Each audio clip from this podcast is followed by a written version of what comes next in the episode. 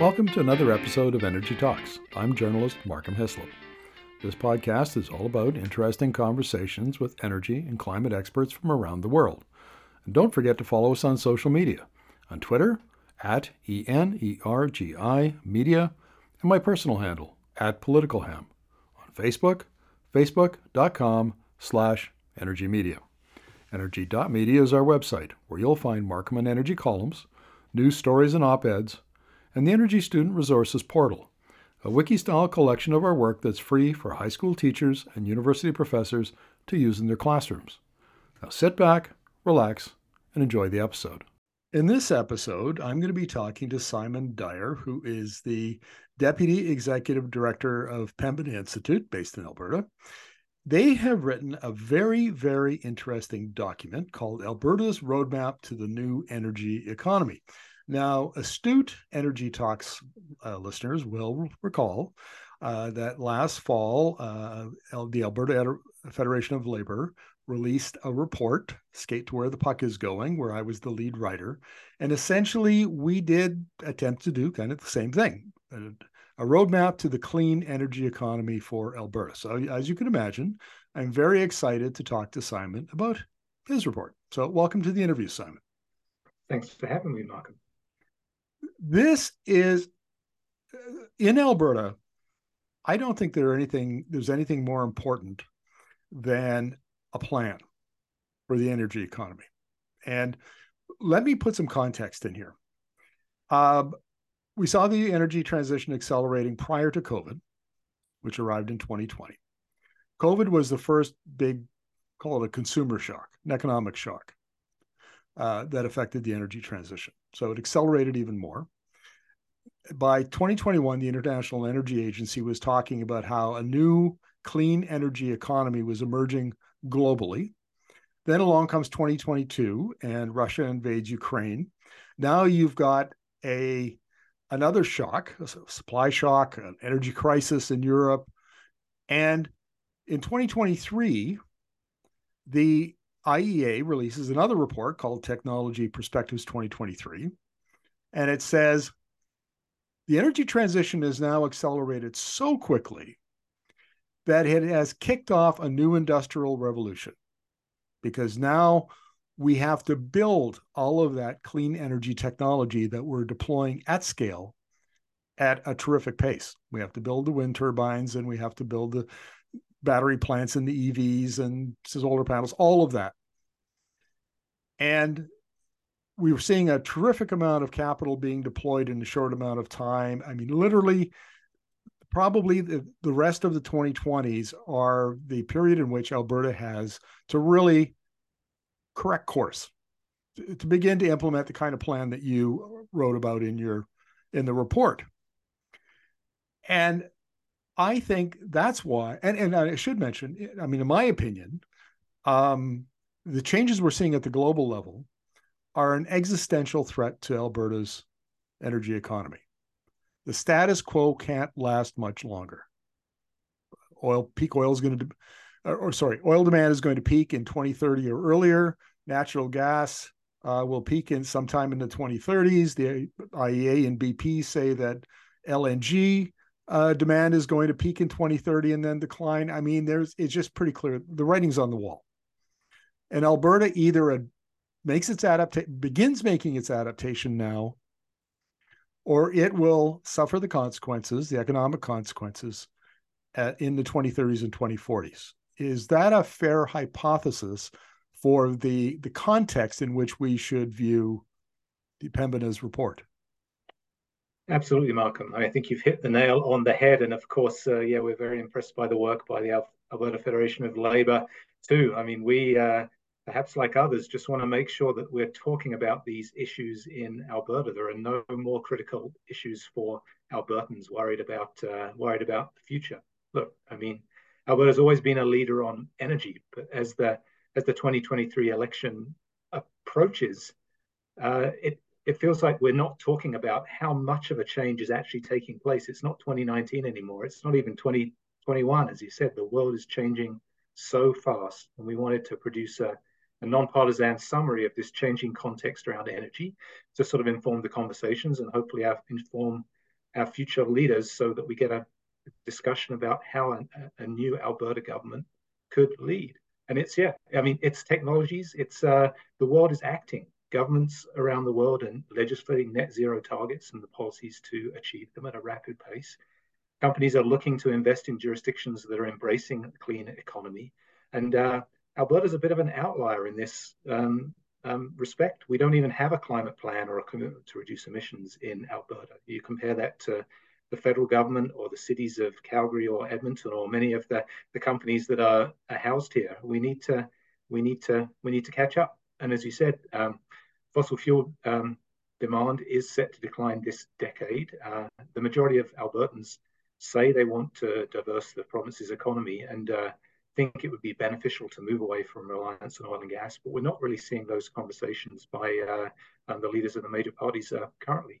So we think, you know, it's time for Alberta to lead, and that means confront the realities of global shift to low carbon economies and uh, help all of us as Albertans secure an equitable future. I was in Alberta a couple of weeks ago to to uh, videotape some interviews with hydrogen leaders, and I attended the One Day Hydrogen mm-hmm. Summit in Edmonton, and I also attended the um, Friday, uh, about 10, 12 days ago, the launch of the hydrogen uh, class 8 semi truck demonstration project and one of the you know there were all sorts of executives and some politicians and and bureaucrats there and, and i i walked away from that thinking that those folks got it you know they they understood. There's a lot of enthusiasm. The the corner has turned on that part of the conversation i think uh, amongst you know plenty of industry people and and uh, and the like. The problem where we're not having the conversation is at the is at the political at the highest political level in Alberta, with you know the provincial level, uh, and the problem with that is that policy plays such a key role and is but is going to play a bigger role. We've done a lot of work uh, recently uh, around industrial policy, industrial strategy and policy, and and the U.S. Inflation Reduction Act is a big example of that uh, and and so we wanted to understand it, and we've interviewed all sorts of, of experts. And if Alberta doesn't have an industrial strategy and policy for its clean energy sector, it won't it won't fully take advantage of the opportunities that are being presented to it.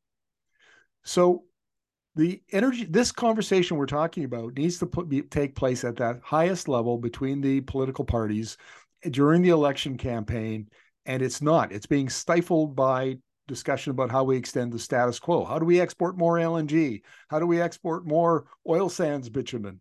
I mean, that's 20th century energy. We need to look forward to the 21st century energy. So that, in my opinion, is a real problem. Uh, and there's a disconnect in Alberta between its its uh, politicians and policymakers and the rest of the folks in the industry who and and mayors and others who get it, but they don't have their hands on the levers the way people like Premier Danielle Smith do. So, would you agree or disagree with that? Yeah, I mean, if you were to sort of just be following the media, you would think that climate change and climate action was something that the federal government was doing to Alberta versus uh, a global uh, change in technology. As uh, you know, everyone else is moving together to work towards the low carbon economies that we we want. It's uh, you know, Alberta says it wants to be a leader on energy. It's time to it's time to lead. I mean, as a, as a, uh, just a recent example of that I can think of, you know, just uh, last week Alberta announced its uh, you know future of energy panel, and you know, with no disrespect to the five uh, oil and gas representatives who make up that that pa- panel, you know, it's uh, energy is far more than oil and gas. It's uh, renewable energy. It's uh, it's hydrogen. It's uh, it's nuclear. It's batteries. It's uh, it's it's it's building and transportation and efficiency. And it's just yeah, it feels like the we have to advance the the conversation to where the the rest of the world is moving on this stuff, or we are going to be seriously left behind. Well, let's talk about the recommendations. You've gone through four sectors here: oil and gas, electricity, transportation, buildings, and conservation. My my mm-hmm. mistake. Five five sectors. Mm-hmm. And of course, we have to start with oil and gas. So you're uh, suggesting a further strengthening of the industrial carbon pricing system. That's TIER uh, for those who uh, don't live in Alberta. Uh, implement a strengthened provincial cap on oil and gas emissions. There is one, there's a 100 megaton cap uh, in principle uh, on the oil sands. I'm not sure that ever was ever uh, codified in legislation that was actually passed. Uh, address methane emissions, advance the hydrogen strategy, take action on oil and gas liabilities. Huge, huge, huge issue. Oil sands, tailings ponds, inactive wells, orphan wells, uh, uh, on and on and on it goes. Um, it seems like the the uh, what you're talking about in this section, the site hydrogen is is proceeding apace. I think, mm-hmm. you know mm-hmm. that that that's there's a hydrogen roadmap, and there are all there's all sorts of funding being provided. But in other and and and also in methane emissions, you know, in fairness, the the feds and the province have got together, and they're going to have a 75 percent reduction in methane emissions by 2030. But liabilities tier and the um, uh, the cap on oil and gas emissions, that those seem to be almost intractable in Alberta. Yeah, well, I mean, let's uh, let's talk about these. I mean, the first one is that uh, yeah, continuing to strengthen uh, industrial carbon pricing. I mean, the good I mean the good news is you know, despite all this uh, political uh, rhetoric around climate and energy, I mean, industrial carbon pricing works. And you know, relatively quietly, a few weeks ago, you know, uh, um, the Alberta government has agreed to uh, increase its uh, carbon price in, in, in lockstep with the federal pricing system and has made some significant changes to um, its industrial pricing system that is going to create you know strong incentives to reduce emissions uh, over time so that's very positive i mean the the big thing about reducing oil and gas emissions is we need to reduce oil and gas uh, emissions, regardless uh, of where you stand on these uh, um, issues uh, politi- politically. Canada, like uh, 196 other countries around the world, has made commitments to reduce emissions, and Alberta and the oil and gas industry have to be part of the solution. The federal government has committed to reduce emissions 40 to 45 percent for the country as a whole below 2005 levels by by 2030 and uh, Alberta, which is responsible for 40% of Canada's emissions, has to be part of that solution. And uh, clearly, you know, there's been a, all this political rhetoric about, uh, you know, that Alberta not being happy about the federal government proposing to regulate uh, Alberta's oil and gas emissions. But the only reason they're doing that, of course, is because the Alberta government has failed to regulate those emissions themselves. So if Alberta wants to take control of uh, um, oil and gas emissions. It needs to stop delegating responsibility to reduce emissions to the to the federal government. And uh, Alberta has talked about uh, and, and uh, uh, introduced a cap for oil sands emissions. As you say, it's never been um, fully in, informed by regulations yet. But Alberta has the ability to cap and reduce oil and gas emissions itself. But a, a serious climate plan has to has to reduce oil and gas uh, emissions. That's not punishing the oil and gas sector. That's being fair on the oil and gas sector. Every every sector of the economy needs to reduce uh, uh, emissions. Uh, and as you said, lots of low hanging fruit on uh, on methane, and we're seeing you know really significant emissions reductions ha- happening happening there.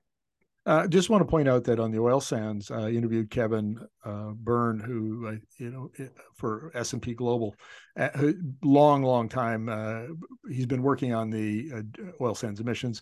He told me that emissions rose from 72 megatons a year of CO2 equivalent per barrel. sorry, 72 megatons of emissions in 2017. they're now at 80 tons per year. Uh, there'll be 90 tons by 2025 because there'll be an increase in supply.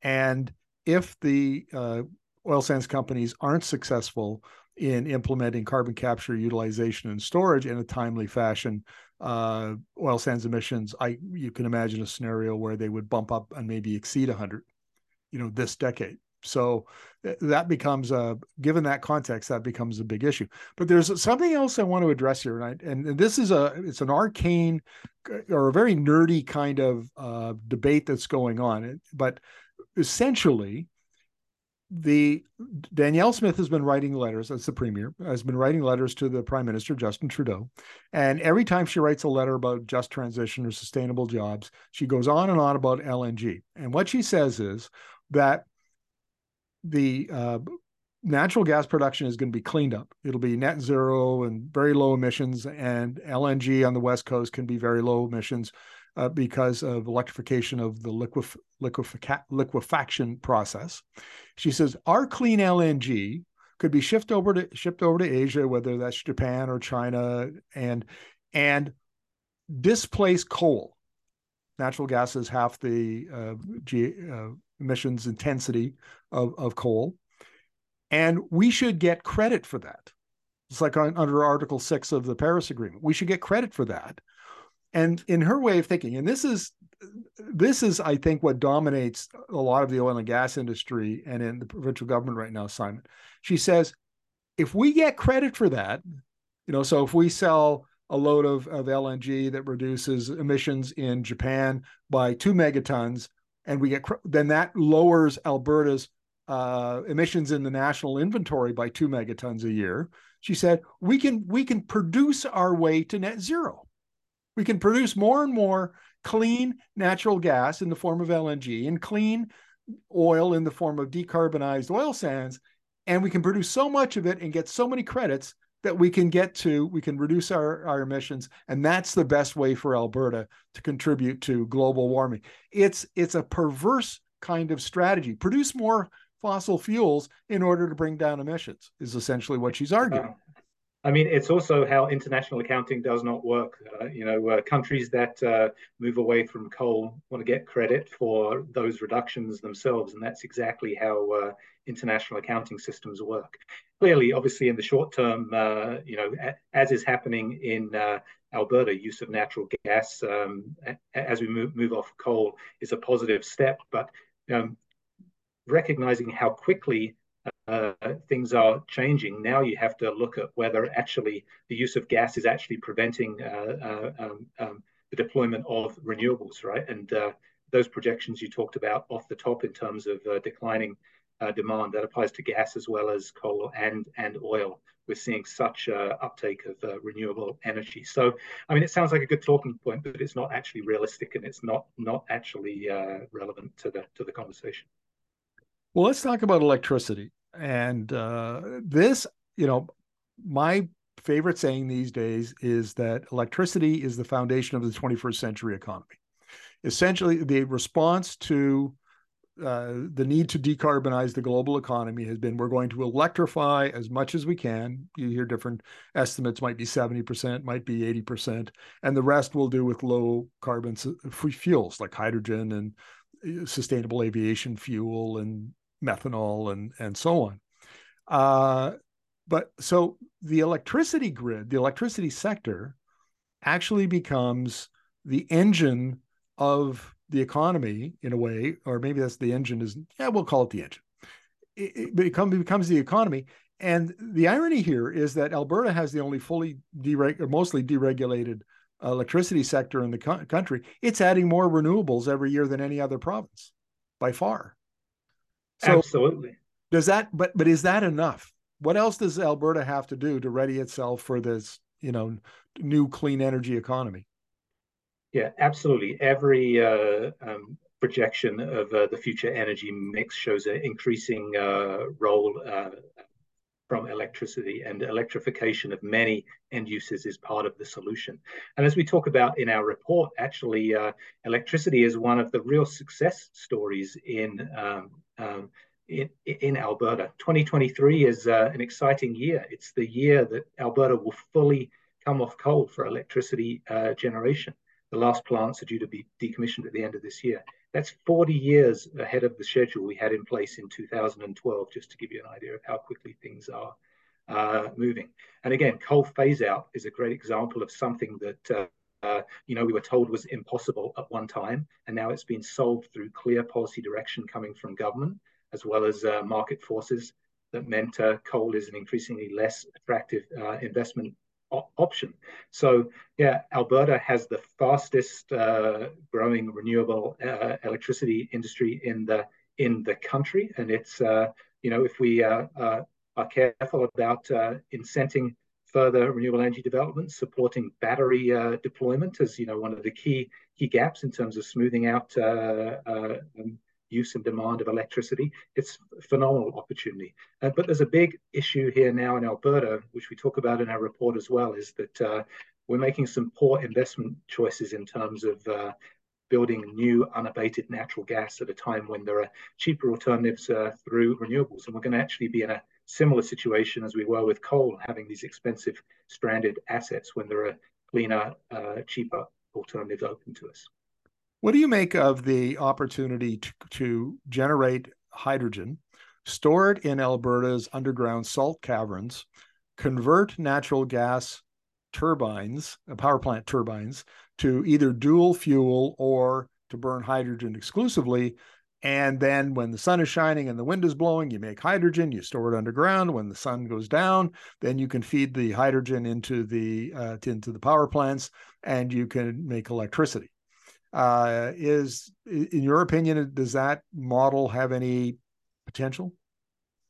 Certainly, there's a. I mean, there's a lot of potential in general for hydrogen, and obviously you're seeing the Alberta government invest uh, uh, significantly in its hydrogen strategy, supporting the deployment of uh, blue hydrogen from natural gas. The International Energy Agency talks about uh, obviously we're going to be significant growth in both green and blue hydrogen over time.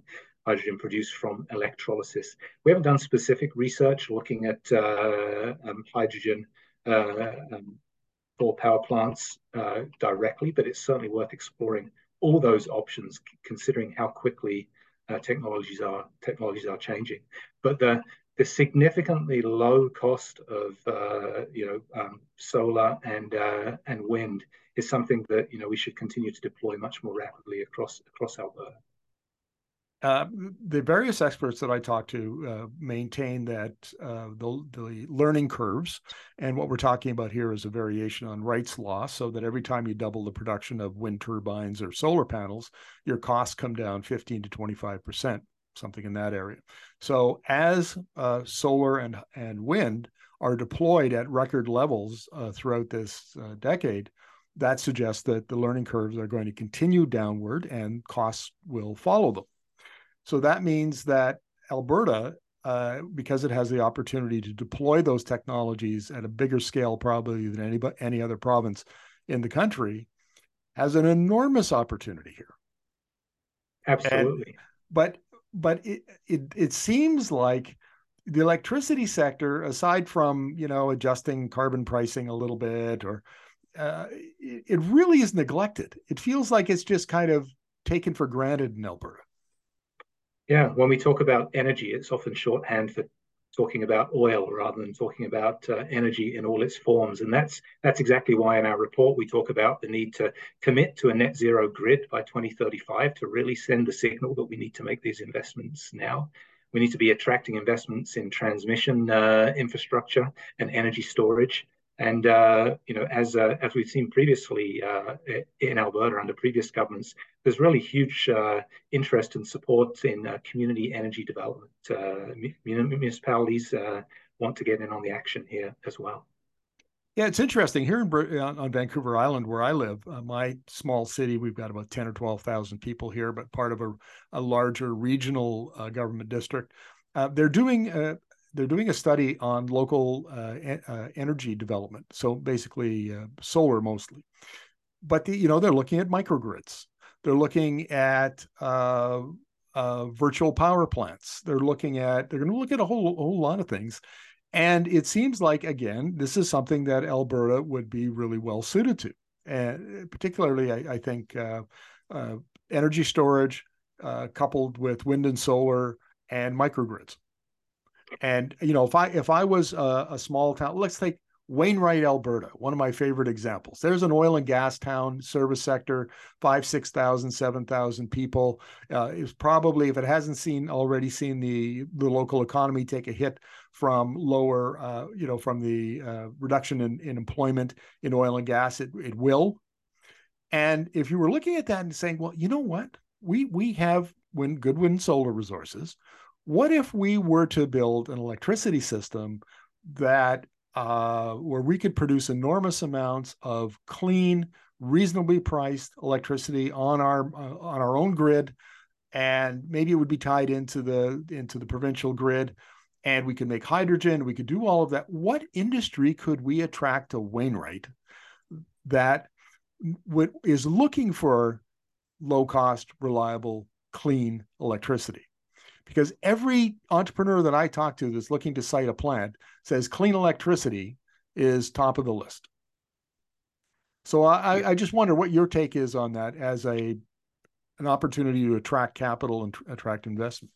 It's a, it's a huge opportunity. At Pembina Institute, one of our initiatives is uh, Business Renewables Centre Canada, of course, and that's a, a, an organisation that is designed to to help uh, uh, developers of uh, renewable energy um, find find companies that are interested in uh, clean energy procurement, and it's uh, it's an example where yeah, there's such a such a significant growth in private procurement of renewable energy. It's a, it's it's a huge opportunity for uh, our, our Alberta, and Alberta should be exploring those opportunities when, whenever they can. The um, Alberta Electricity System Operator put out a report. I think it was early in 2022, might have been late 2021, but it was two years of consultations with stakeholders in the Alberta electricity system, and they know what's coming. You know, they can see distributed energy which is you know wind and solar and who knows what else maybe geothermal joins that group uh, so a number there the, the message from the report is the stakeholders aren't feeling pressure just yet. They can see it coming but they're they're not feeling the pressure yet to change the way you would say california and, and other states. But one of the problems they, they are anticipating is that large industrial and commercial players self-generate. You know, they cite solar, they cite wind on their on their own uh, on their own property, and they just set up a little microgrid and and they they generate all the electricity they need because then they get away from the grid costs, the transmission and and uh, distribution access costs, and that just seems to me to hint at what is going on beneath the surface. Uh, that we see, and we see that happening so fast in the U.S. It's just head turning make your head spin. Yeah, uh, well, which is what which is why we need the government of Alberta to take a more of a leadership role in this space and and actually direct system operators as well to actually incorporate uh, you know uh, these uh, targets for carbon intensity and expectations for uh, how quickly we transform the electricity system into their planning. You know we need to, we we need to move beyond just uh, affordability and re- reliability and actually incorporate our outcomes for clean energy as well into those kinds of calculations. Well, let's talk about the third sector, which is transportation. And I have to admit, uh, the uh, work that I've done lately on both the supply and demand side and hydrogen, both in Alberta and BC, I, am really encouraged. I think Alberta has uh, understands the opportunity that's being presented uh, to it with hydrogen, not so much with electricity. And I don't know why that is. Somehow, hydrogen in Alberta is hydrogen good, electricity, uh, electrified transportation bad. Uh, yeah. Would you agree? Yeah, I think so. I mean, I think generally, I I think you could say, sort of looking across the the country uh, here, you know, um, the provincial government of Alberta hasn't played the leadership role in uh, supporting you know non-emitting uh, options for transportation for Albertans, investing in cities and active transportation that you've seen in uh, big cities elsewhere. Look, Alberta wants to see itself as a big modern part of Canada. That means it needs to be seen as having you know modern uh, proactive approaches to these kind of things one of the places where it you know shows up you know just in a in a place that's important to Albertans is just the the deployment of uh, light duty electric vehicles you know EVs uh, for for households. You just have to look at the numbers and you can see that uh, you know uh, obviously where you know EVs are all over BC and Ontario and Quebec but Alberta is a real laggard here. And it, it's not through a lack of Albertans wanting to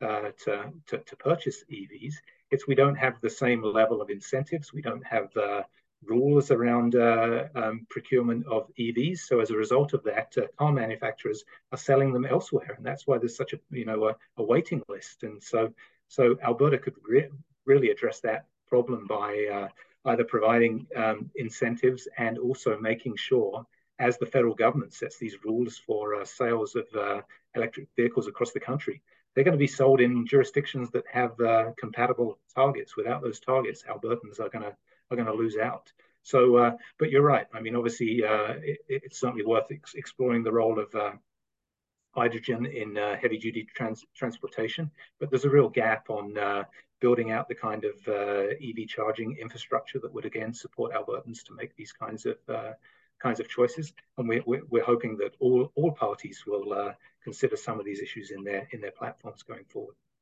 I guess, in fairness to the Alberta government, we should note that a, a couple of weeks ago it uh, released a, a, request for proposal for a hydrogen refueling or hydrogen fueling infrastructure within Alberta. So I, I, assume there'll be Alberta government money in it, and they want to begin to put the the pipes and the other equipment into the ground that's required to be able to to provide hydrogen fuel fueling uh, wherever it's required. So you know, since we're beating on them, we should at least, you know, at least say something nice when they when they've done something positive.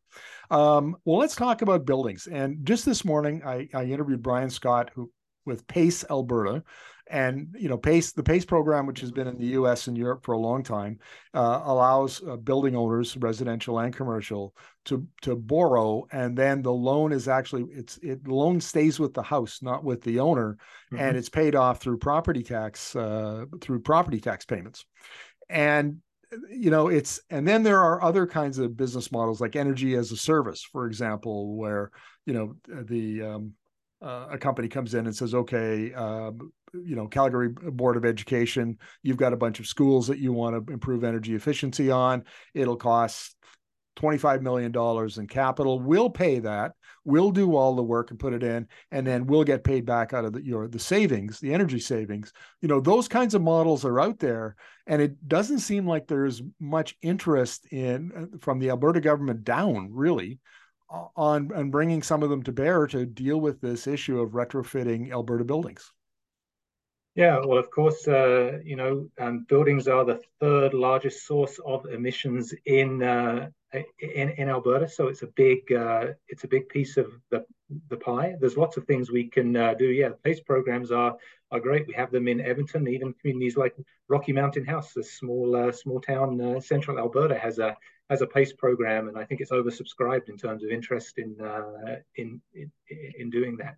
There's lots of stuff we can uh, we can do here as well. Alberta could adopt all the performance tiers in the national uh, model building codes to really send a signal that there's opportunities there.